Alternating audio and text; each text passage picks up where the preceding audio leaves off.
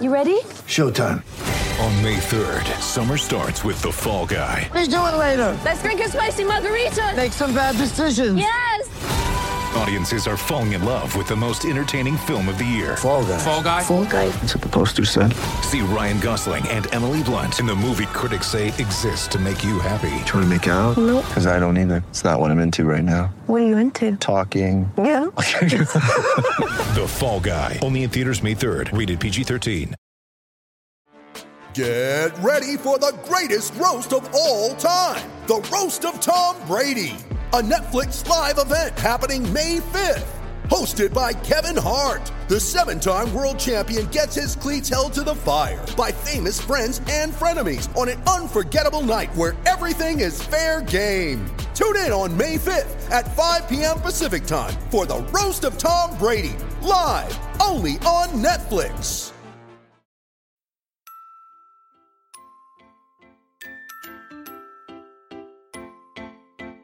Uh huh. I just feel like I've been around the block, ripping up fantasy stock, working around the clock. Look at the view from the top. Mm, Researching rookies a lot? No, I just be listening to pods. Yeah, one in particular. I'm just a messenger. Let me just pass on the rock. Uh, Browning, Brunning, Bruning. Pronouncing ain't what he's doing. What he's doing is not losing, but infusing you with new things. And there's Dennis the Bennett.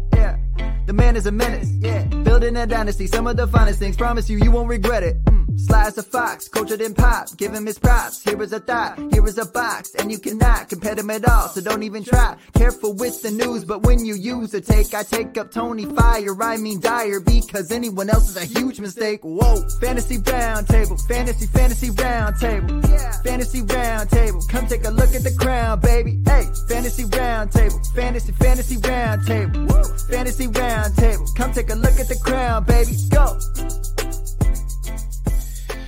Hello and welcome to another episode of the Fantasy Football Roundtable podcast. It is a Monday edition, and I am joined by Dennis. We're going to be looking at all of the spectacular week two action. Plus, we're getting ready for a double header on Monday night. Well, not a true double header since both games will be playing at the same time, just to make uh, everything difficult for the rest of us. But before we dive into that, Dennis, how was your weekend? Man, my weekend was fantastic. Watched a lot of football, stayed ahead of the honeydew list, so I was able to watch a lot of football. Uh, the Buckeyes won in smashing fashion, so that's always a positive note. Unfortunately, my Browns and my Lions did not have that same fate. Oh, the Lions won. Did they? Yeah. Okay, my bad. Oh, oh, I was looking at. I read. I misread the commander scores. Thirty-seven. I thought they. No. All right, my Lions won. Yeah, hell yeah. I was like, the Lions finally, you know, favored at home when one of these games pulled it out. Well, you know, since you since you name checked them, uh, that those are actually the first two teams we're going to look at. We'll we'll start in Cleveland, uh, where I don't know if you saw some of the pictures, but uh, they definitely had some fans with some strong feelings uh, about their new franchise quarterback, who's currently suspended, uh, making the rounds of the internet. That was an interesting way to start the game. But in the actual game, the Browns were up uh, for a while. They seemed to be doing well. And then, wouldn't you know, Mr. Elite himself, Joe Flacco, brings the Jets all the way back. And he did that in large part thanks to a huge game from rookie receiver Garrett Wilson, an Ohio State product. Uh, he caught eight passes for 102 yards and two touchdowns, including the game winner in a 31 30 win. Dennis, how are we feeling about Garrett Wilson? Well, I think as long as Joe Flacco's starting, I'm gonna feel pretty good. If we got Joe Flacco for week three, you know, they threw the ball 59 times in week one, and I felt like 40 was the max for week two. And they threw it 44 times. Now they had 20 rush attempts. I- I gotta believe that Saleh wants to get that balance better. He he definitely wants to, you know, pull the run game in and and be have that be more of a part. You know, I, I don't think anybody's wanting to go six, 60 plus 40, you know, 62, 38 or whatever it is uh, in your run pass balance. Uh, but if you're winning, I suppose you know Garrett Wilson looked great. Uh, he he did the 14 targets were a lot. Uh, I would have liked to see him to be a little bit more efficient, but when it counted, he produced. You know, Corey Davis got a long one on a blown coverage. Elijah Moore was somewhat productive. He had five targets, three catches. Tyler Conklin, what his second straight week with nine targets. You know, it's the the um, running backs didn't get the 19 targets this week, so uh, dropping from 59 to 44, uh, it seems that that's who uh, ultimately suffered in, the target tower was the uh, the running backs. But Garrett Wilson is is looking really good.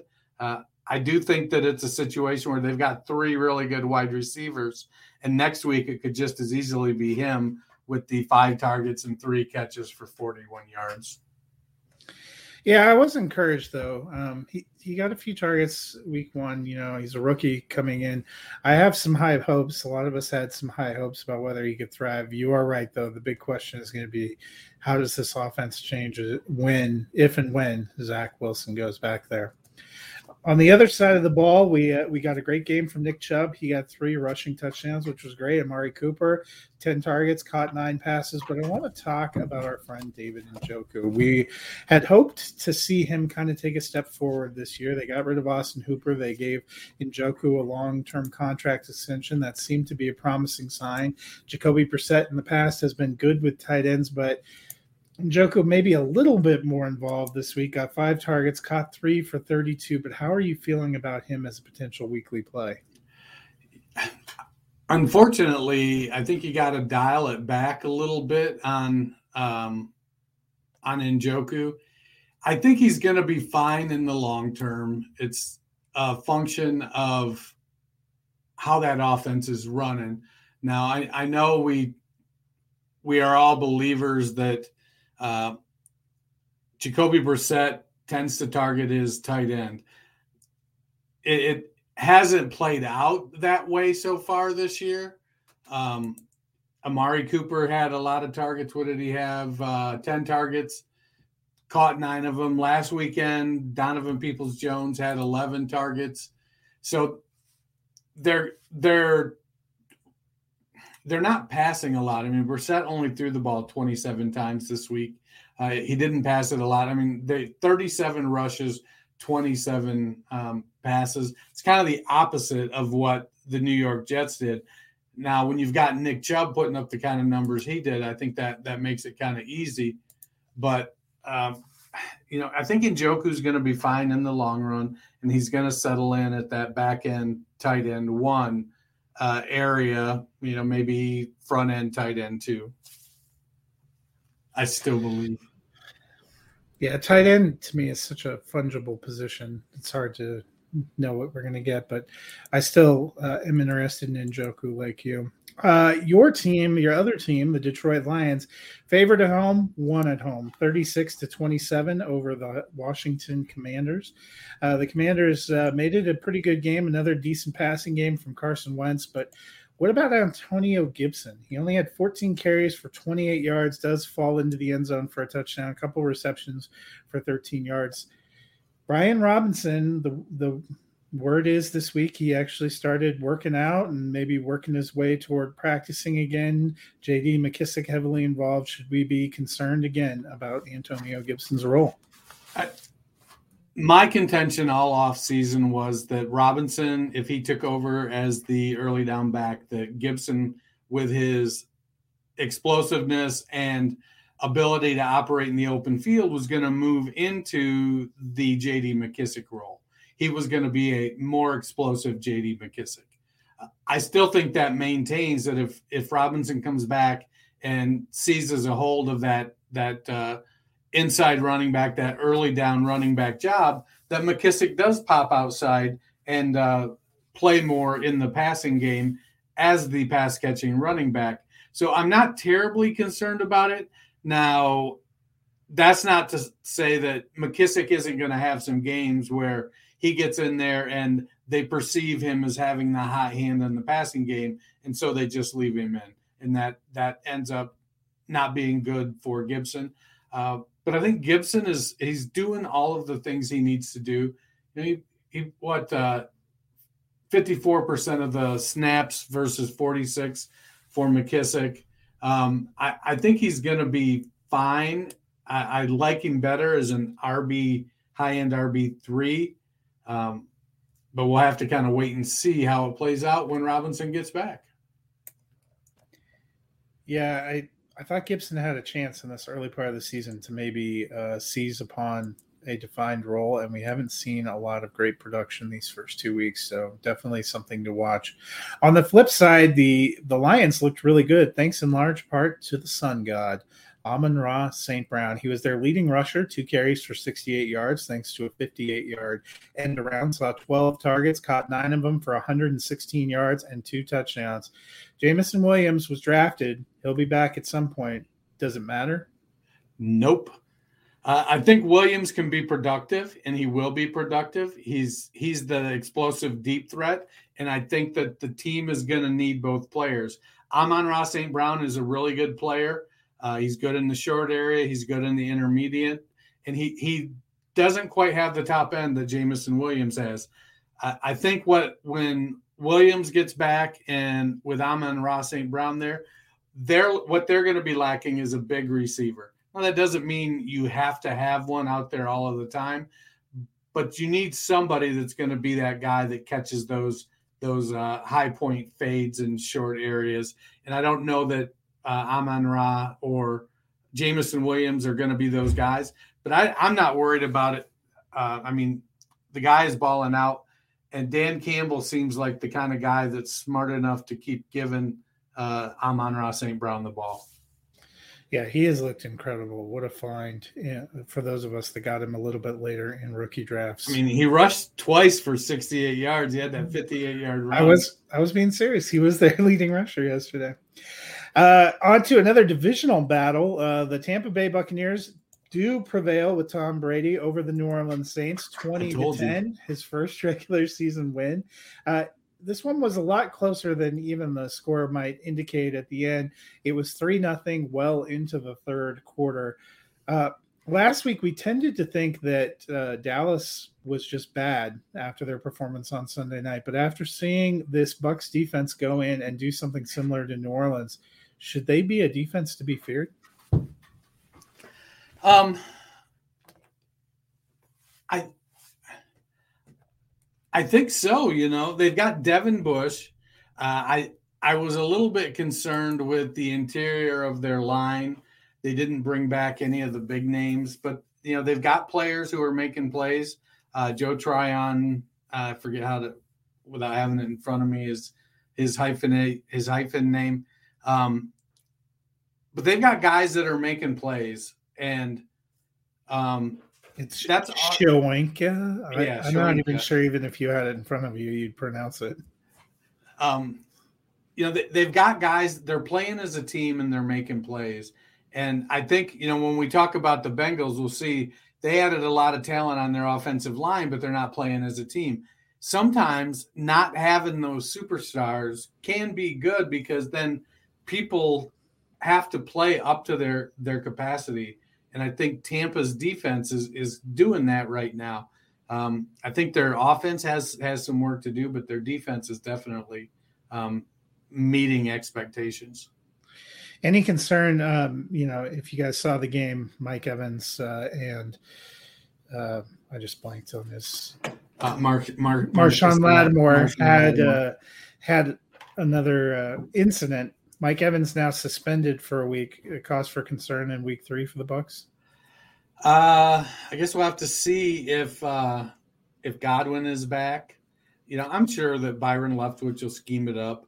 They've got guys. You know, Scotty Miller stepped up and caught a couple balls. Russell Gage is there. They they paid him handsomely to join the team.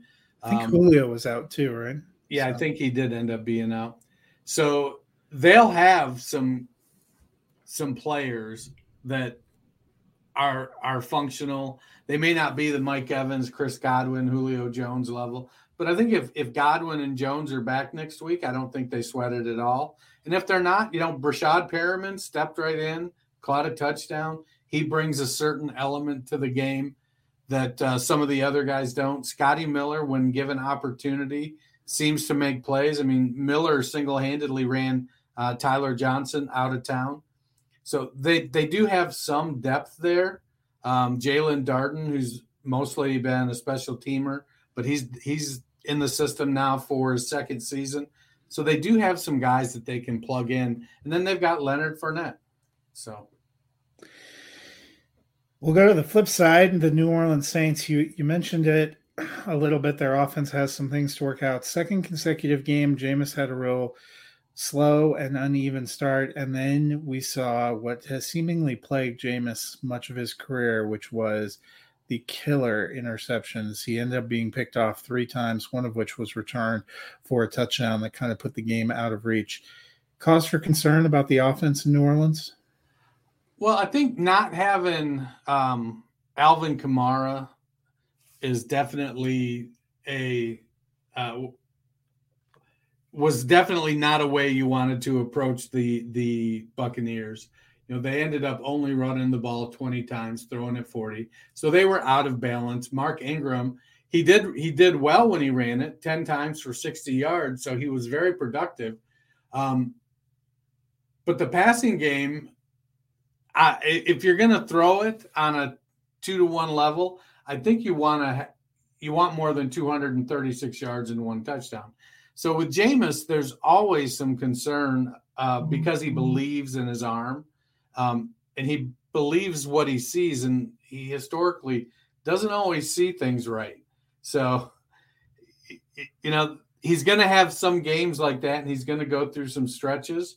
We'll see. Uh, I think if you have him, you know, preseason, well, we had him low end QB two, maybe high end QB three. I think that's still where he is. Um, I I think this may be his last starting contract, though. Yeah, you know, uh, they have better receivers. I've been encouraged, especially Michael Thomas got into the end zone again and looked good. But you had to wonder without Sean Payton there, would Jameis be able to continue his progression? Coming off that injury, uh, you know, there's been some worrying signs of concern. So we'll have to see how that plays out for New Orleans two other teams that clashed. Uh, next up, the Carolina Panthers went into New York to face the Giants, who prevailed in their home opener, winning 19 to 16 to move to 2 and 0 under Brian Daboll. We will get to the Giants in a minute, but first, we need to talk about Baker Mayfield. In week one, he said he was going to come out and F up his former team, the Browns. And if by F up, he meant give them all the encouragement in the world they needed to win the game, then that was correct didn't look spectacular yesterday. 14 of 29, 145 yards passing. Did have throw a touchdown, no interceptions. Sacked a couple times. Did have 35 yards on six carries. This team's 0 2. Two games that you would have figured looked uh, decently winnable to start the season with a tougher schedule coming. Should the Panthers and Matt Rhule be concerned about their ability to win with Baker Mayfield? I think the Panthers need to be concerned about their ability to win with Matt Rhule. Uh, I, I think, well, Baker Baker definitely has a not high ceiling in his production. Uh, when you add Matt Rhule to the mix, th- that puts a uh, that kind of tamps down that ceiling even a little more. I don't think Matt Rhule is a great coach.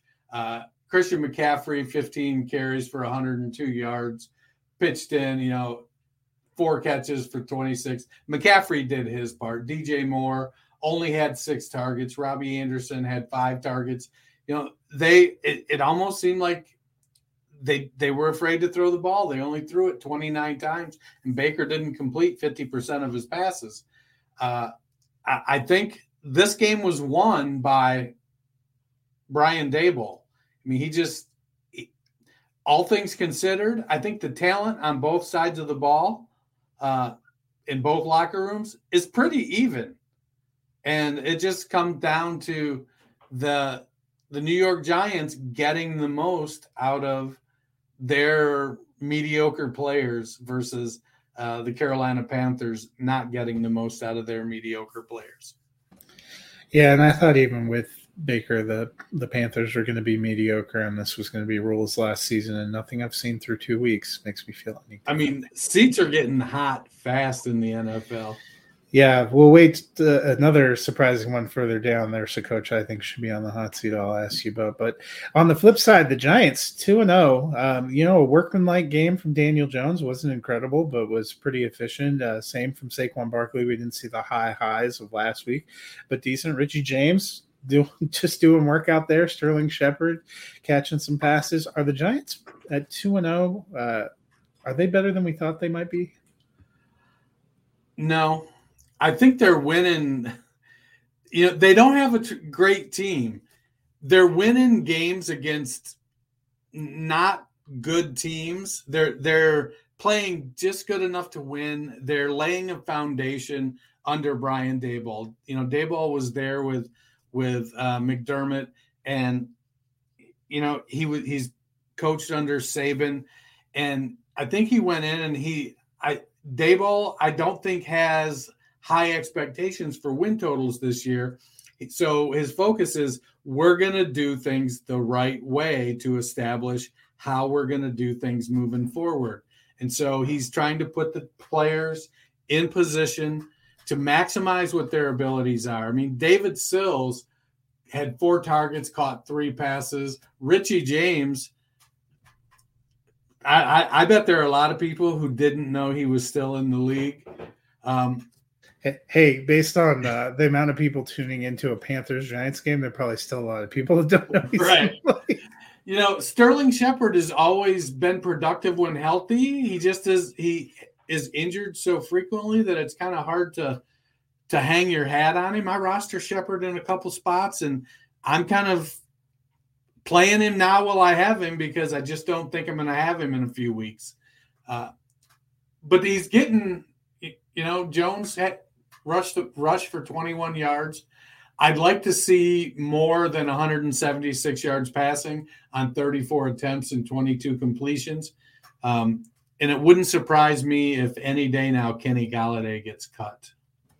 Yeah, you know, reports uh, were I don't know if you watch Football Night in America, but there were some reports that post game Kenny Golladay cleaned out his locker probably not a great sign. Um, you mean he picked up the box they had packed all of his shit in and took it with him? Could be. I am happy for Brian Daboll. I liked him as a coach. Uh, I thought it was a tough situation. I, am with you though. I don't think ultimately we're seeing uh, the Giants in the playoffs, but it is a nice story for now. Two teams that were in the playoffs last year uh, clashed in Pittsburgh on Sunday. The New England Patriots came in 0 1, hoping to avoid going to 0 2, and battled the 1 0 Pittsburgh Steelers. And you know what? We saw gunslinger Mac Jones. Just kidding. He did throw for 252 yards. He did have a few plays down the field. The big recipient of that was Nelson Agholor, who saw six targets and caught them all for 110 yards, including one 44 yard touchdown pass. Dennis, we've talked about how the Patriots offense is an enigma. Do you have any warm feelings toward Nelson Agholor? The hatred of a thousand white hot suns count as a warm feeling. I mean, I really could have used that touchdown going like to Jakobi Meyers. Right I really could have used that touchdown going to Jakobi Meyers, if we're being perfectly honest here. Um, no, I, I think Nelson Agholor is what he is at this stage of his career. He's still fast. He's still going to catch some of the balls. Um, and occasionally he's going to make a play like that that looks fantastic. And it just doesn't give me hope anymore with Nelson Agholor. Nelson Agholor is the perfect wide receiver three for a team that I'm tanking so I can get the 101. You know, he's going to be out there each week. He's going to get snaps. He's going to get a few targets, and occasionally he'll put up, you know, 75 yards and a touchdown. Uh, but he's not going to, you know, he's not going to put my fantasy team on his back and carry me to victory. He's not somebody I can count on. It, it just is what it is. Jakobi Meyers is the the wide receiver you want in New England, uh, regardless of the, you know, can't score touchdowns perception. Meyers is going to be fine. Meanwhile, DeVante Parker, Hunter Henry, Jonnu Smith combined six targets, zero receptions. With are your fantasy teams? They only threw it 35 times. It's Still not great. On the flip side, the Steelers' offense looked uh, well. It sort of existed uh, Offensive? second week, second week in a row. There were chants for Kenny Pickett uh, during the game on Sunday, and afterward, Mike Tomlin made references to needing more explosion. Are we getting closer to the end of the Mitch Trubisky era? I mean, we've we've always been close to the end of the Mitch Trubisky era. I feel like they really want Trubisky to make it through the year so that Pickett can get a year of seasoning. You know, Pickett isn't uh he's not a high level prospect. He was the only first round pick. He was a late first round pick. Um, that being said, you don't have to be an early first round pick to be a successful NFL quarterback or even a really, really good NFL quarterback. It kind of does help, but um, I think Pickett will get some opportunities, but some of it's going to depend on can the Steelers turn things around? It's you know their their defense is built upon a star at each level, and they they've lost T.J. Watt at that second level. Somebody's going to have to step up and be that that guy. Um, and I don't know that that happened this weekend. So they'll keep working on it, but it, I, I don't know. I don't have a, um, a timeline that I expect Pickett to be in there. I, I think at some point, when if you know when the Steelers are clearly eliminated from playoff contention, then I think we probably see Pickett. Uh, but as long as Mitch is playing well, even you know, if if Mitch is playing well and they're not winning, uh, we may see, see Trubisky even a little longer than we expect. Lately, I've been listening to a lot of my favorite sports podcasts using Raycon's Wireless 3 earbuds. Raycon's everyday earbuds look, feel, and sound better. Better than ever, actually. With optimized gel tips and a perfect in ear fit, these earbuds are so comfortable they will not budge whenever you're moving around. Trust me, I work on a job that requires me to move 24 7. They're never falling out of my ear, which I appreciate. Not only that, but Raycon gives you 8 hours of playtime and 32 hours of battery life. Raycons are priced just right to get the quality audio at half the price. Other premium audio brands charge you a lot. And no, it's no wonder why Raycon's everyday earbuds have over 50,000 five star reviews. My favorite things about them, the earbud tap function. When I'm sitting there talking to somebody and didn't realize that my podcast is still going, I can quickly just tap the button to stop what I'm doing. Noise isolation as well is incredible for me. I get to some loud environments sometimes and I'm able to actually just listen and hear just what I want to, which is my sports stuff. They're telling me what I need to know to continue moving about my day. I use them all the time, whether I'm working out, working, or honestly just sitting at home and listening to sports podcasts, sometimes some music to get in the mood. I'm not going to lie to you guys, a little bit of Harry Styles. It's not the same as it was. It gets me going. I love that kind of music. It puts me in a working kind of atmosphere at home when I'm working on everything for the Fantasy Football Roundtable. Go to buyraycon.com slash TPPN today to get 15% off of your Raycon order. That's buyraycon.com slash TPPN to score 15% off. Again, buyraycon.com slash TPPN. PN, some of the best headphones that I have used. You go get them today. They're worth it, guys. Go get them. Yeah, I'll be the first to admit Trubisky hasn't looked incredible, but I don't think he's the only problem with Pittsburgh's offense. And I'm not sure just slapping Kenny Pickett in there is going to be the magic tonic they need. I still, we mentioned it last year. That offensive line hasn't gotten demonstrably better. Najee Harris uh, not finding a lot of creases either. Now to another surprising result. Uh, this one had us uh, making a few comments in the uh, Twitter chat on Sunday. The Indianapolis Colts went down to Jacksonville looking for their first win, and you know what? They went home still seeking it. They were blown out and dominated 24 to nothing. And as somebody pointed out, they're 0 1 and 1, but they're one decent quarter away from being 0 and 2 after facing a 17 point deficit to the Houston Texans last week. During the offseason, it seemed like the Colts were placing a lot of the blame for their 2021 shortfalls on Carson Wentz, who they dealt to the Washington Commanders. They brought in Matt Ryan, and it's a new quarterback, but seemingly the same result. Is it time to worry about the Colts? And more importantly, should Frank Reich be on the hot seat? I, I think Reich is on the hot seat. Uh, I, I just don't know how how you run Jonathan Taylor just nine times, even if you're losing. Now they they only ran what 39 plays. Matt Ryan was 16 for 30. Um, it's the three interceptions.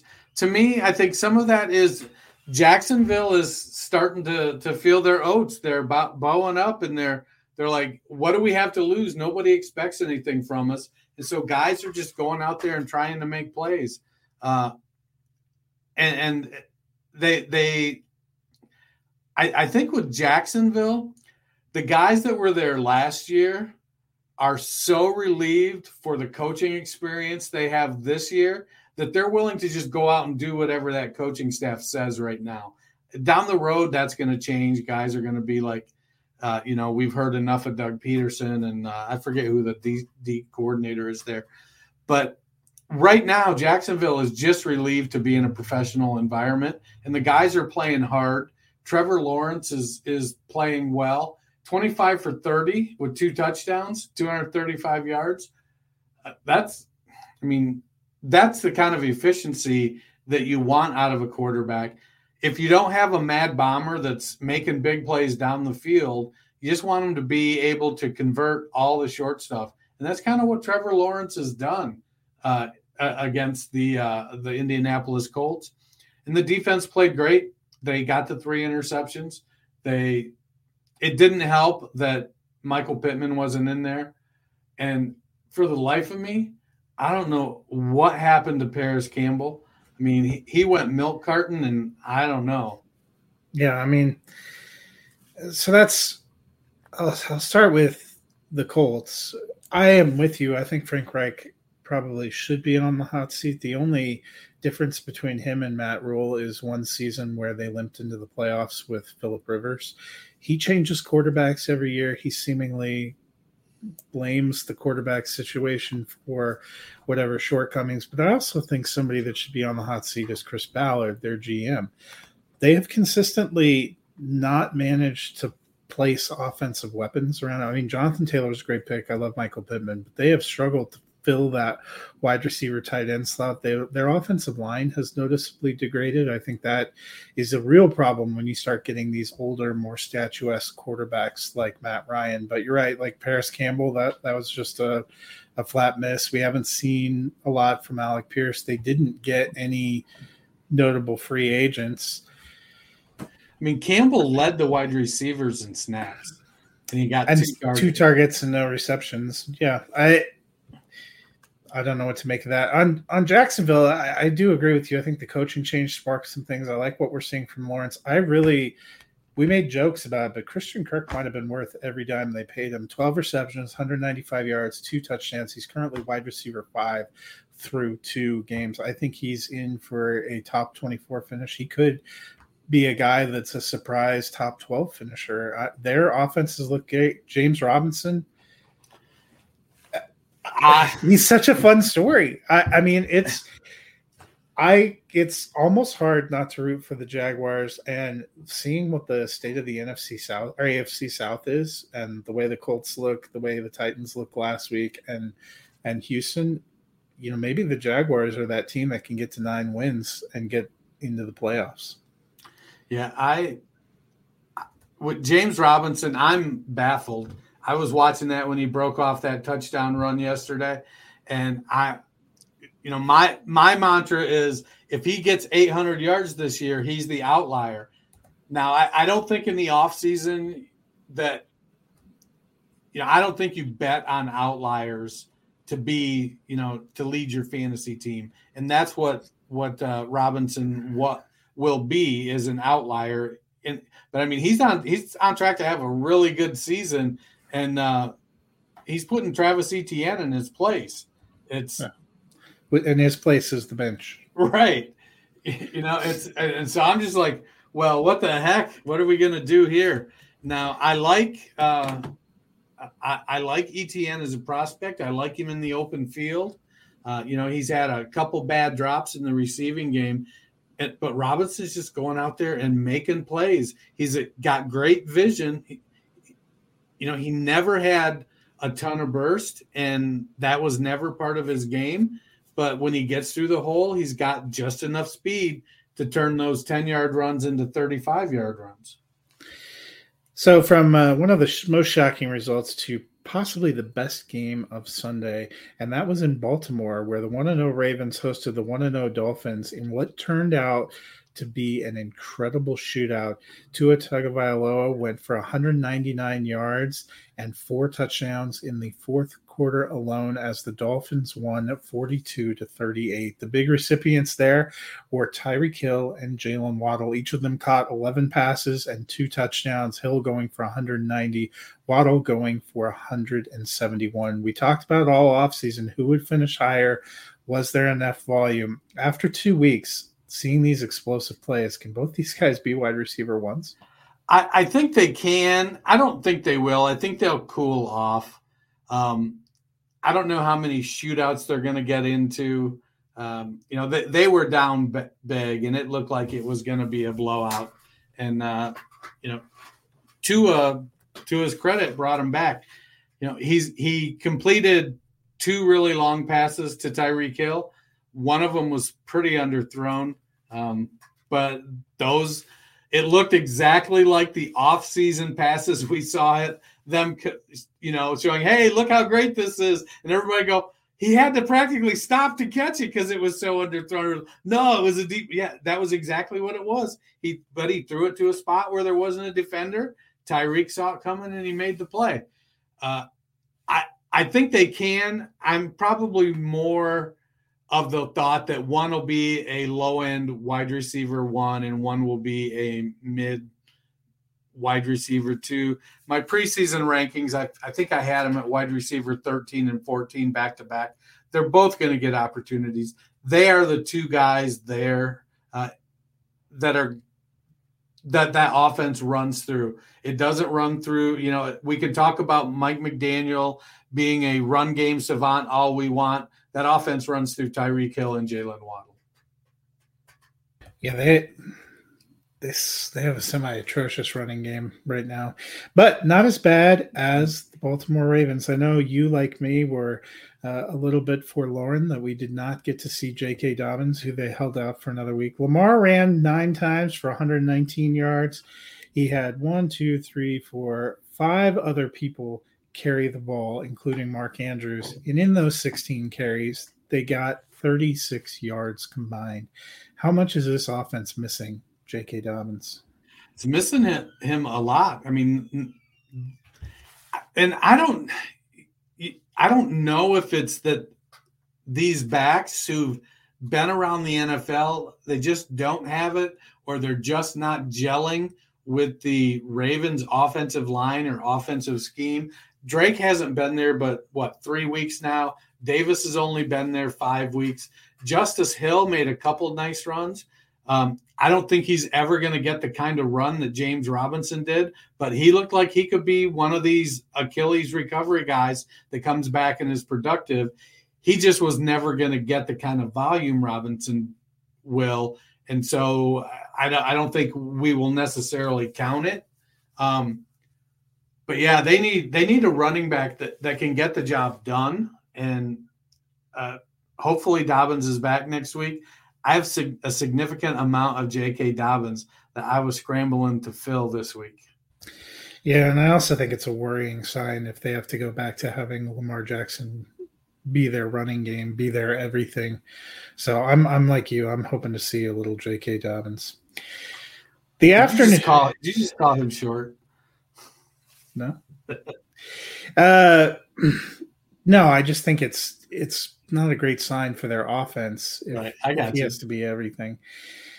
The afternoon games had some surprising results. None more surprising than the Bengals going in to face the Cowboys. Uh, we had this one. We knew exactly what was going to happen. An angry Bengals team, fresh off of being in the Super Bowl last year, facing a Dakless Cowboys team with no prospects. Surely uh, going to be a one sided affair. And you know what? For a lot of the game, it was, but not the one sided affair we were expecting. The Bengals came back and tied the game, but the Cowboys, uh, behind uh, God's gift to quarterbacking, Cooper Rush, managed to come down and get the 20 to 17 victory. But we will get to our man Cooper Rush in a minute. First, the Bengals, Joe Burrow held under 200 yards passing, sacked six times again. He's on pace to be sacked 110 times in 17 games. I'm no math expert, but that seems like a lot. Is this Super Bowl hangover, or is this becoming a worrying sign for the Bengals? Yes. Um, last week, I was I, honestly, I was like, you know, it, it was a close game. They lost at the end. This this week, you know, their their offensive line, which is where they invested most of their um, capital in during the offseason, just has not gelled. And it, line there's offensive lines out there that don't have the talent that Cincinnati does that are playing much better. I think they're going to be fine. That's going to be a focus. They're they're going to get it together. But Burrow needs to do himself a couple favors and get rid of the damn ball. I, I get it that you've got a couple really nice deep threats, but man, use those short guys. Zac Taylor needs to scheme up some short stuff. Let's get the ball out of Burrow's hands and let let players make plays. Yeah, you know, Pittsburgh, Cleveland, Baltimore, Buffalo, Kansas City, the Chargers, all teams that have some decent uh, pass rush off. Bit of a cause for concern for Joe Burrow. I'm also not totally sold on Zac Taylor's ability to uh, make adjustments. Um, so I think if I'm a if I'm a Bengals fan or if I'm uh, you know hoping for great production out of the Bengals. I think that's something that's going to have to get solved. On the flip side, Cooper Rush last year filled in for Dak one week and managed to get the win in Minnesota. Comes out for his second start and pulls off a huge win over the Bengals that nobody expected. Is Cooper Rush better than we thought? I mean, it seems like there's a new ginger ninja in town. That's for damn sure. Uh, you know, Rush went 19 of 31 is not great. He only had one touchdown, but what he didn't do is he didn't make mistakes. Um, he was playing behind a an offensive line, missing Tyron Smith, that's been pieced together. Doesn't have uh, some guys because of injuries. The rookie left tackle Tyler Smith has played well. I think he's played beyond others, uh, many people's expectations. Uh, he's a monster in the running game and he's holding up in the passing game. And that's that helped Cooper Rush. But I think one thing Rush does that Dak doesn't, Dak, because he's been so good for so long, you know, will try to do things that other quarterbacks don't. Cooper Rush has a firm grasp on what his abilities are. Um, you know, and he threw the ball to CeeDee Lamb a lot, which is you know what you do if you're a Dallas Cowboys quarterback. Uh, Noah Brown stepped up, five catches and five targets for 91 yards. You know, short stuff. I, I would have liked to have seen more out of Dalton Schultz, but the running game, it, you know, Zeke ground out 53 yards. Um, it wasn't great uh, from a overall production standpoint, but when you needed a tough yard, Zeke got you a tough yard. Tony Pollard had a nice touchdown run. Overall, I, I think Dallas, you know, they're looking, I think they're looking to split the games that Dak is out. If they can come out of it at 500, I think they feel like they have a shot. Right now, they're 1 to 0 with, with Dak out. Yeah, and that's the thing. We might have written the Cowboys obituary a bit too soon. Well, the next game on the docket featured two 0 1 teams that were both desperate to get a win in the Arizona Cardinals and the Las Vegas Raiders. The Raiders jumped out to a 23 to 7 lead. And if you watch some of the highlights, you saw fans popping champagne. You know what? They were premature. Cardinals came all the way back, tied the game at 23, took it to overtime, and used a Hunter Renfrow fumble, returned for a touchdown to seal the victory to move to 1 and 1, while the Raiders dropped to 0 and 2. In the game, though, for the Cardinals, James Conner got a little bit nicked up and ended up coming out. Darrel Williams uh, looked, looked strong at times, carrying eight times for 59 yards and a touchdown if James Conner misses time, any interest in Darrel Williams, or are you leaning more Eno Benjamin? Uh, I like Williams. I grabbed a significant amount of uh, Darrel Williams when I was drafting best ball and doing the uh, other people's handcuff strategy. Uh, Darrel Williams was a guy I, I drafted late uh, often. Uh, you know, Williams, he's kind of like James Conner in that he's not flashy. He isn't going to break off, you know, 75 yard runs, but he's going to pick up the blitz. He's going to be where he's supposed to on um, passing uh, passing downs. Uh, he's going to hit the hole as the play is drawn up. He's going to turn two yards into three yards and three yards into five yards. Um, he'll be consistent. I, I think the challenge is going to be that uh, you know, Conner had seven carries, Williams had eight, Benjamin had eight. I think that, you know, Kyler Murray wants to prove stuff. And then when they get down close, Kyler will get scrambling around and running like crazy himself and kind of taking some of that stuff. I, I, I like Williams. You know, he's probably flex worthy, whereas there are times I would probably have Conner as a an RB two, uh, but Williams I could see getting enough work to be flex worthy uh, as long as he's productive. But I think if if he goes out and he's having a game where he's carried it seven times for 12 yards, then I think Kingsbury is going to be like, well, let's throw you know Benjamin in and see what he can do. Yeah, I tend to be like you. I, I think he could end up being a, an interesting flex option, but what what I find curious is I thought one of his strengths was being a decent receiver, and yet of Conner Benjamin, and him, he had the least productivity in the passing game, and that's kind of been true the last couple of weeks. I think Arizona's probably going to split between him and Benjamin, even if Conner misses, and that makes me a little nervous. Flex is not bad, but I think those people hoping we might see like an RB two or or a better performance should probably moderate expectations. On the flip side, the Raiders, not a great game for them again. Uh, they had a decent lead and let that all slide away. Their offense seemed to take a dirt nap in the fourth quarter and then really went to pot uh, in overtime. Hunter Renfrow fumbled actually on consecutive plays. They managed to get the one back, and then he uh, then he gave one up that got returned for a touchdown. He's now in concussion protocol, um, which isn't great. Given what the depth of the AFC in general and the AFC West specifically, is it time to be concerned about the Raiders? Well, I'll tell you, if I fumble on consecutive plays, you can damn well bet I'm going to tell them it happened on the first one. Um, you know, I don't. Th- the The biggest issue with the Raiders uh, is the division they play in. You know, they, they've got a lot of really good teams in the division with them and going down 0 and 2 to start the season is going to be problematic. They're they're in a hole. Um, I, you'd like obviously you'd like to see more than two catches on seven targets for Davante Adams. Um, it's I, after I, I don't know if they just they were like, wow, I can't believe we threw Adam 17 targets in week one and they overcorrected and outsmarted themselves. Um, I mean, but there's a reason Davante Adams earned 17 targets. Uh, I yeah, think that interesting on the broadcast uh, in the end of the fourth quarter. It, uh, I think Trent Green was their color man, but he was actually saying it might be time for you to start forcing the ball to Davante Adams. I don't know why they forgot he's on the team. It's yeah, it's it's kind of it, it bottles the mind.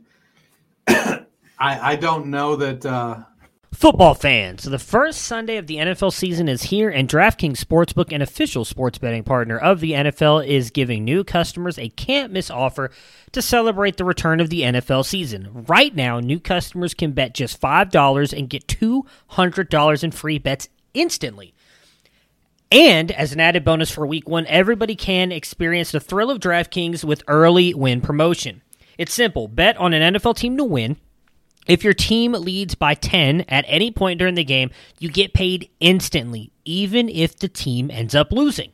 Download the DraftKings Sportsbook app now. Use the promo code TPPN, that is TPPN, and get $200 in free bets instantly. When you place a $5 bet this Sunday, that is code TP PN only at DraftBook Sportsbook, DraftKings Sportsbook, an official sports betting partner of the NFL. Minimum age and eligibility restrictions apply. See the descriptions for the episode for details. You know, Hunter Renfrow, great story, productive in the role that he plays. Darren Waller, better story, productive in the role that he plays. But man, when you got Davante Adams, you get Davante Adams the ball. Uh, I don't know. Josh Jacobs, 20 carries for 69 yards. I think some of that is just not, you know, the offensive line not coming together. I don't know what what you you experienced the Josh McDaniels um, process for a number of years. Is he the, does he go the you know the way of Frank Reich and outcoach himself at times? Is that what happened? I do I do think that happens. Um, some you know I think coming out of that Patriots tree, a lot of them are ingrained to believe that in their system and believe that the system is best. It was confounding to see the defense kind of fall apart and the team fall apart there at the end.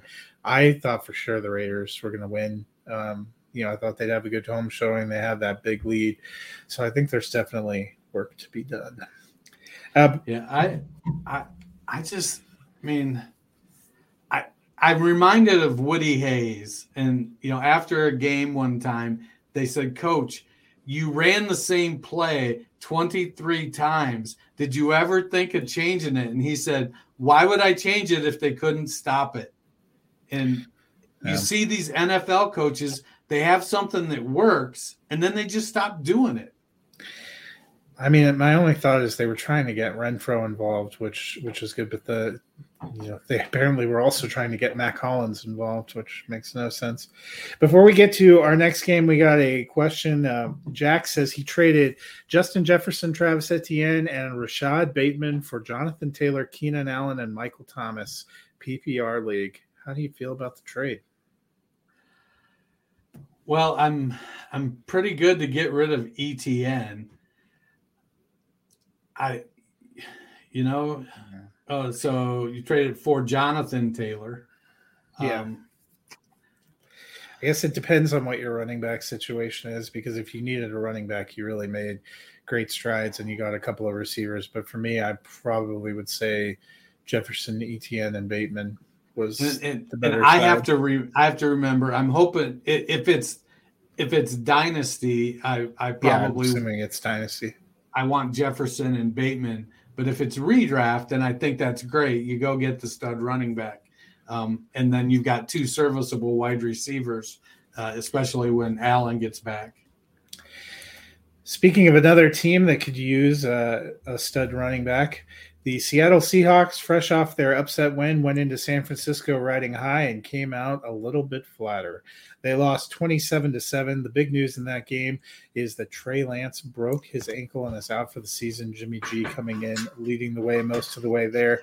We will look at San Francisco in a minute, but first I want to ask you this one's probably going to hurt you a little bit.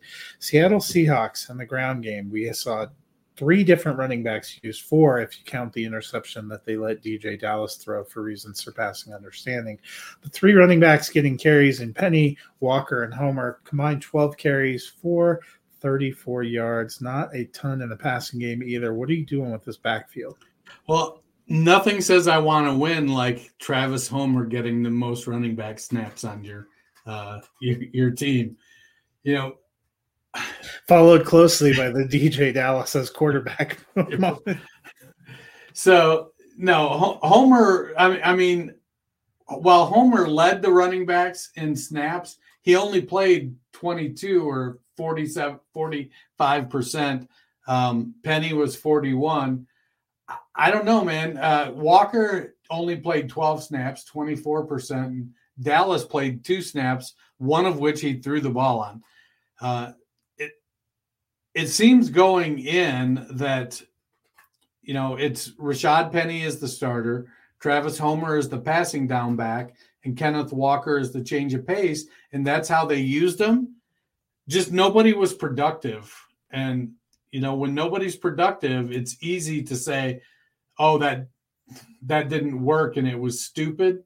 Um, but it what 14 rushes and 30 attempts so they only had 44 offensive plays yeah. so the pace was really really low um, Geno Smith is what Geno Smith is you know sub 200 yards passing on 30 attempts you know one interception he he didn't make pick up uh, first downs with runs like he did the first week uh, Tyler Lockett had a great game, uh, nine catches for 107 yards.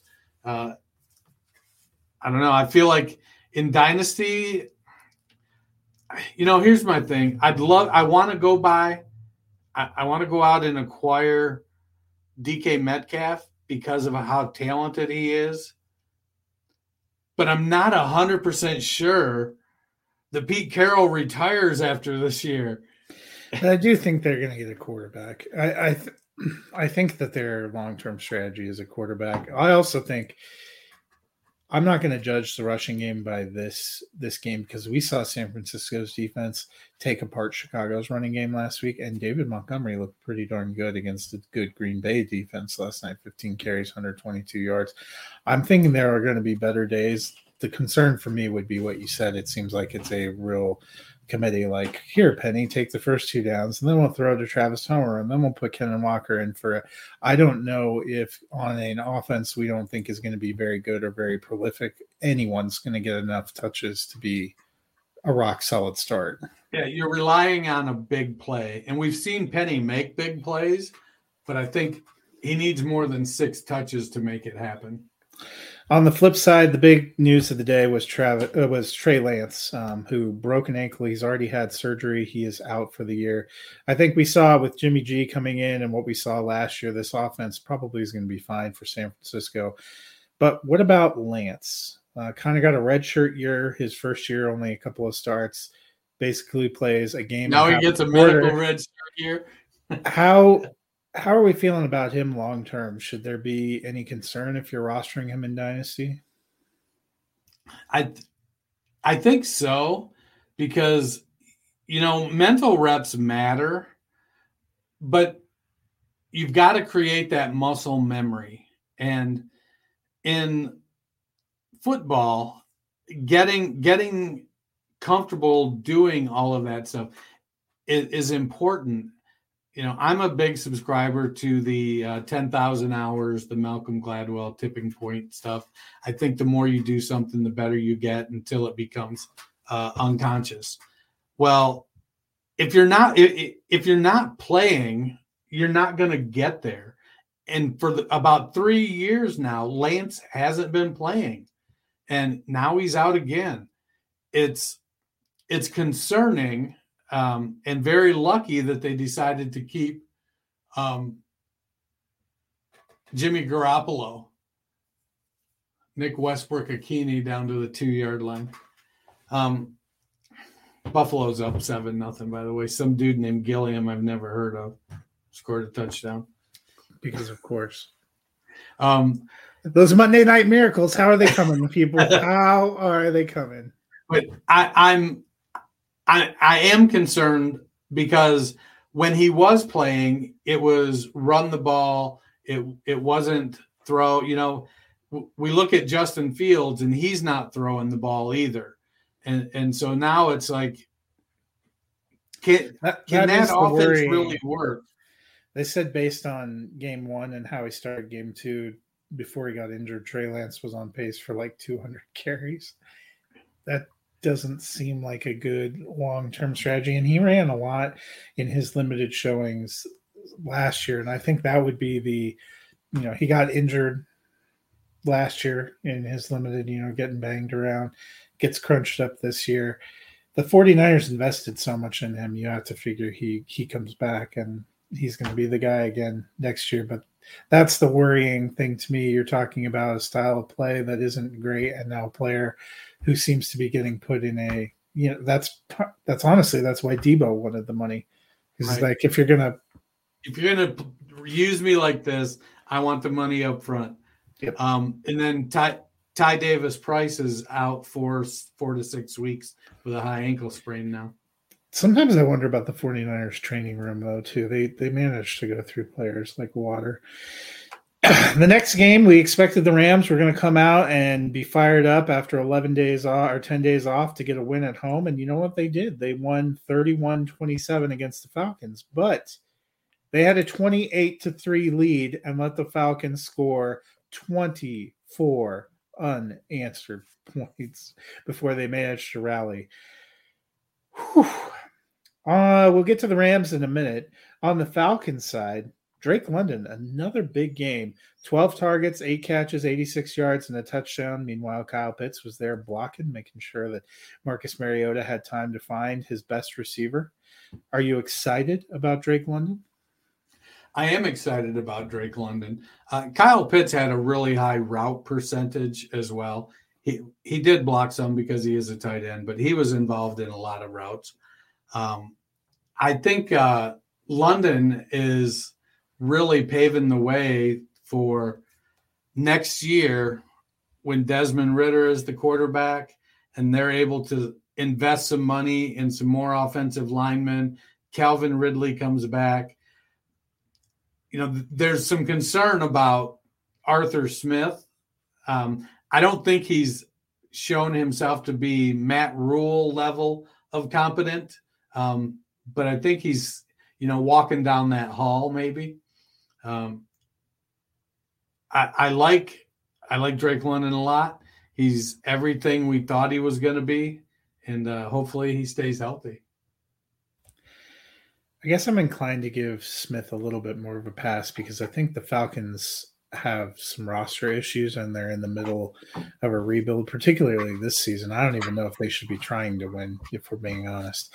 On the flip side, the defending champions should be trying to win, um, and they got out to a pretty strong start. We got a early touchdown from Allen Robinson. We got some early carries from Cam Akers just to make the people feel better. Uh, but then, you know, Cooper Kupp lost a fumble, a couple more interceptions from Matthew Stafford. They made things a little bit interesting. Still, Derrick Henry touchdown. Hey, look, maybe you'll be able to trade him. Cam Akers got a little bit more involved, got 15 carries, only 44 yards, sub three yard average, kind of what we were seeing last year. Caught a couple of passes. Are you feeling any better about him after week two? Uh, not not really. I mean, he got opportunity, but he wasn't necessarily productive with it. Versus what what is kind of considered a not really good defense.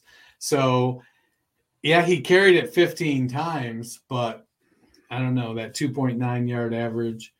Uh, Henderson 10 carries outrushed uh, Cam Akers. So if it's me, I think I I mean, I think they should still give the ball to Henderson.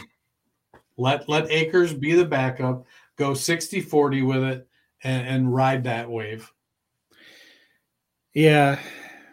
It's you know, it's amazing to see what you said about James Robinson. He probably didn't have the burst that, that people thought Akers did to start with, but the same injury kind of similar coming back, and Robinson just looks so much stronger. I don't know if it's all offensive line, if Akers isn't as good as people thought, but that not being able to get over three yards of carry, if you really looked, we were amazed because he came back on such a short timeline, was getting volume last year, but he wasn't efficient with any of his work in the playoffs and the Super Bowl run for the Rams. And we've seen that continue. I mean, at least he had positive yards today. Well, Akers' issue has always been that he doesn't have great vision. And he's been able, you know, in college, he made up for poor vision by just being more athletic than everybody else. And he came to the NFL and he was making that work to an extent. Now, without the athleticism, with, without the explosion, uh, he's not able to cover up that lack of vision. James Robinson has really good vision. You know, we we see it all. You know, Alfred Morris was slow, um, but man, he looked great when he was playing for Washington. He put up some big big seasons. Great vision and a great scheme. He's just always able to see the hole. Akers doesn't see the hole. I think Henderson sees the hole. He just can't withstand carrying the ball 18 times a game. On to the game of the afternoon. The Houston Texans in to play the Denver Broncos, who got a coaching performance from Nathaniel Hackett that made Vic Fangio look like Bill Belichick. The Broncos, despite a myriad of penalties and the fact that the home crowd had to count down the play clock so they could actually get a fucking snap off, managed to get the win 16 to 9. More on the depressing Broncos in a minute, but let's look at the Texans. Nico Collins kind of coming out there, got nine targets, only one fewer than Brandin Cooks, caught four of them for 58 passes. Are you feeling him as a wide receiver two in that offense? I think he is the wide receiver two in that offense, uh, but we want to see him and Cooks both be more productive with you know eight catches on 19 targets combined, uh, only what 112 yards between them. I, I think we need to see them be more productive. If if you're gonna catch four out of nine targets, you want them to be then high leverage targets, so you're getting great big chunks of yardage. Um, 14 and a half yards, I guess that's that's pretty good. But you want to see like an explosive play, a 60 yarder, 70 yarder, something like that. Um, you know, Mills only Mills struggled. He only completed 50% of his passes. Uh, Still better than Russell Wilson. Yeah. The uh, and then Dameon Pierce looked good. So I like Nico Collins. I think so. You remember the old days, you know, like six years ago when a rookie wide receiver would come into the league and everybody'd be like, yeah, you can't really count on him till year two or three. I think Nico Collins falls into that. Uh, if he, if Lovie Smith can keep the job and Davis Mills continues to progress, then I think the opportunity will be there for Collins to take a step next year that I think a lot of people wanted him to take this year that he just frankly wasn't ready to because he didn't play much last year. Well, now this year he's playing. Um, let let him get some of those reps under his belt. Let him get his ten thousand hours in, and, and see what happens next year you need look no further uh, to find the Patriot scheme influence on this team than the fact that Rex Burkhead looked like their running back one last week and couldn't even get on the field this week. Uh, on the Broncos side, you know, we made fun of Baker Mayfield's 14 for 29 performance. Russell Wilson wishes he was that efficient. Uh, a woeful 14 of 31, um, 219 yards. Beyond that, the Broncos had myriad penalties. They had a clipping penalty, of course, committed by Melvin Gordon. Who else uh, would possibly do that? A lot of false starts, several delay of games. They've already had more delay of games in the first two weeks than they had all of 2021, uh, to the point where the home fans unironically started counting down the play clock to make sure they got the ball off. Fortunately, didn't opt for a 65 yard field goal for reasons surpassing understanding, but is this growing pains with a new coach and quarterback and scheme? Or is this emblematic of something that I should start to cry about now? So I, I think you know we need to get Russ cooking with a microwave. You know, none of no no crock pot stuff. He needs to go cook with a microwave. But you know, other than you know, up until uh, the last year or two, one of Russ's bugaboos has always been that he's a slow starter. Like the first quarter of his season in Seattle, year after year after year, he just never clicked early maybe it's that, you know, maybe it's Maybelline, but I think that if he, you know, he's got to get that that rhythm with the team. Um, Hackett's got to, you know, he's got to find that level with Hackett.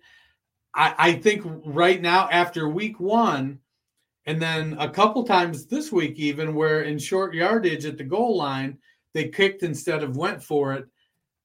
I don't think Russ feels trusted. I, I don't. I think there are a lot of people that were like, "Hey, Nate Nate Hackett played with Aaron Rodgers. It's going to be the Wild West in Denver."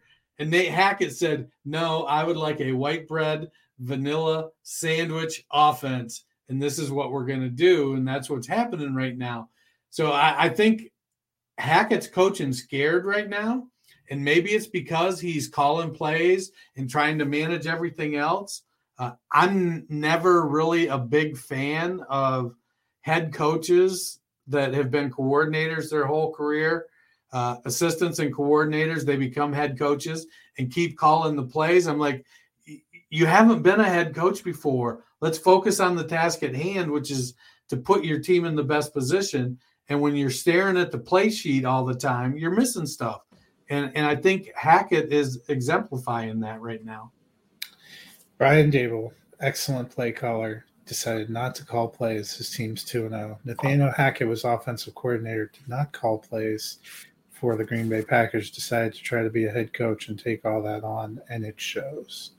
Um, I, I think it's the Raiders may be 0 and 2 and in last place, but even despite my lack of affection for Josh McDaniels, they might be in a better situation right now. I one and one has never felt so much like two oh and two.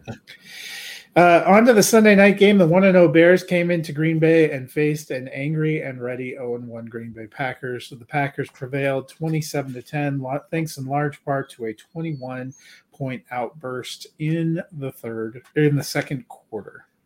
Uh, we'll get to the Packers in a minute. On the Bears side, coming into the game, we had talked about the cause for concern after week one performances for David Montgomery and Darnell Mooney. Montgomery bounced back, actually looked pretty decent.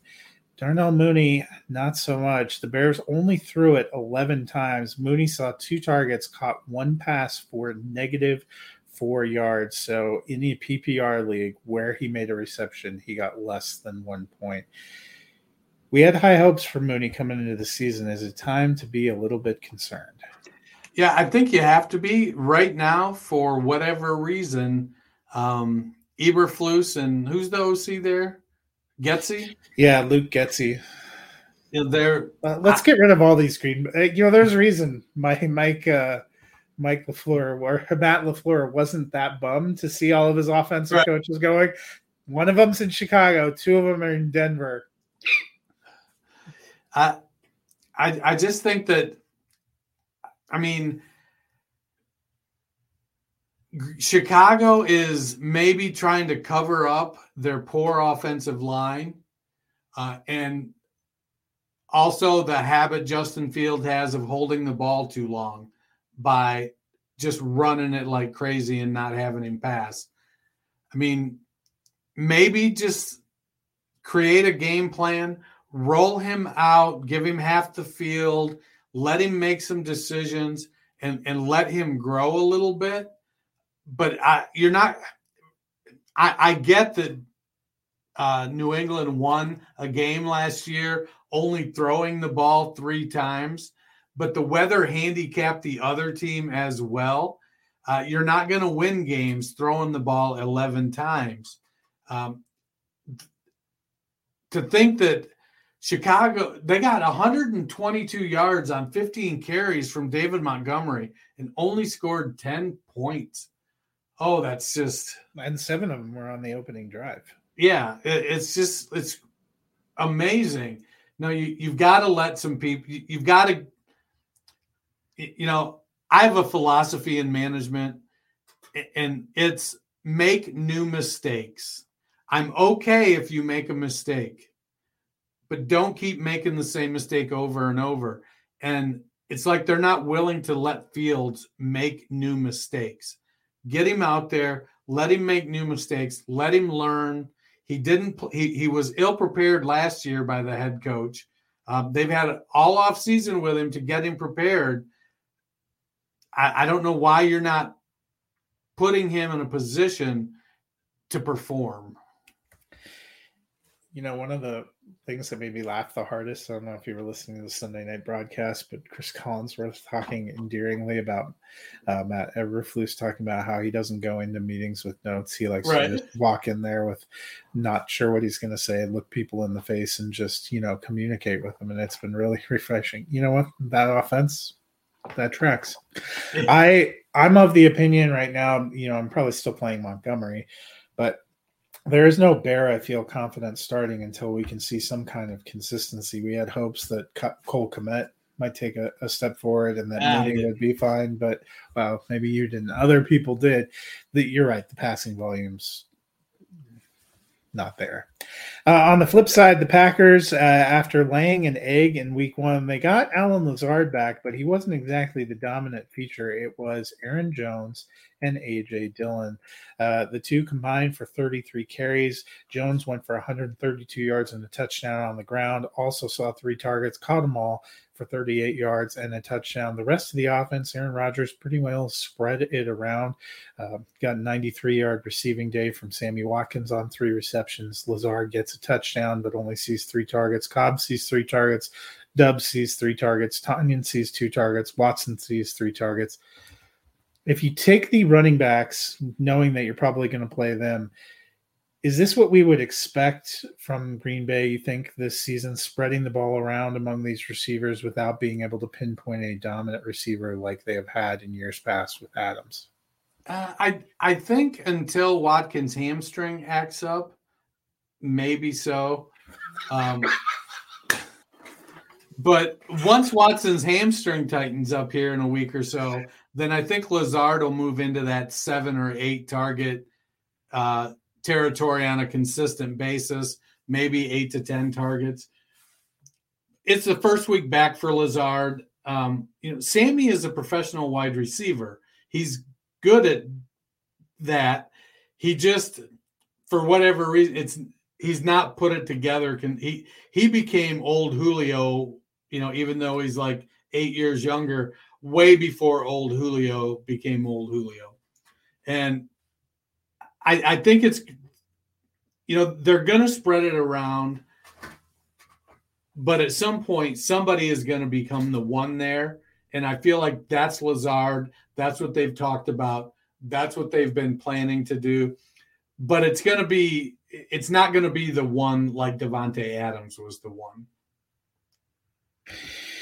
Yeah, it was an interesting um, game. I do think they're going to spread it around more among receivers, and you're not going to have that dominant uh, Davante Adams kind of receiver. But I do think Lazard will end up uh, leading the team in targets among wide receivers. But I always thought it was going to be a heavy dose of the running backs, and I think that's what we're going to get offered. Before we get out of here, Greg sent us a trade question. He said he got offered Mike Evans, George Kittle, and Travis Etienne for Alvin Kamara, Allen Robinson, and Elijah Moore in PPR. He says his tight ends are Cole Kmet and Robert Tonyan. I mean, that helps your tight end quite a lot. Um, I'm going to see, looking at it from a dynasty perspective, um, I still want the Kamara side. I don't want to give up E- Elijah Moore. Um, I think A Rob still got a couple seasons. He's going to be just fine as the wide receiver too. You know, Evans is is an older receiver, and while he's on his way to the Hall of Fame, Kittle struggles with injuries. He's out again already this year. Uh, and Etienne, I don't think is, I, I don't think he's a, a- an elite back. And so I, the best prospect in this whole mix is Elijah Moore. Um, he's head and shoulders above Etienne as a prospect. The other four guys are all kind of old. So, well, I encourage you to go get a better tight end with those tight ends. Um, I don't think uh, I would sacrifice uh, Elijah Moore to do it. Yeah, I mean, without knowing your running back and wide receiver depth, it's a little bit difficult. I do agree with Dennis. It makes a difference for me if it's dynasty, but even in redraft, I'm kind of ambivalent about that trade because Kittle on paper is an upgrade, but I'd like to see him string together a few decent games um, before I felt rock solid on that. I do feel your pain though with Kmet and Tonyan. Um, just haven't gotten a lot of production there. Well, that is going to wrap it up for us as Dennis is already watching the first game of Monday Night Football is going, and at least the teams have both scored at least once. So what's the current? It's 7 7. Uh, Tennessee's driving. Uh, Treylon Burks just made a play, moving Tennessee into Buffalo territory. Man, I love my new TV in the studio. Well, let's hope the uh, Buffalo Bills get it together, and then, of course, the uh, prime game, which is actually airing on ABC uh, tonight, is the uh, Minnesota Vikings at the Philadelphia Eagles. We will be back on Wednesday. Matt and I will be back with our top 12s, a look at both of these games, and a preview of the Thursday night football game, which is Pittsburgh and Cleveland, I believe. So uh, I'm sure Matt The- will have The than- brawl at the mall. Yep, and I believe Pittsburgh already has uh, ruled ruled out some players. So obviously they're getting off to a great start going into the week. But as we get out of here, Dennis, what should the people do? They should rate and they should review. Who is that? Who's number two? Thought it might be Josh Gordon. It was a long, lanky Titan. Um, no, they should. No, that's what Robert Woods just made a nice run. Oh, but there was a flag. Nice catch. Rate and review. Uh, I'll try to keep the my game watching at a minimum going forward. I promise. They need to not. Prepare for glory! I don't know if you got your popcorn ready. Do you got your popcorn ready? I came out the womb, I was ready. And he's hit the end zone for an unbelievable touchdown. I would be honored Throw it up above his head. They can't jump with me. God, Lee. Oh, they tackle him at the 40 yard line. Who can make a play? I can. Who can make a play? I can.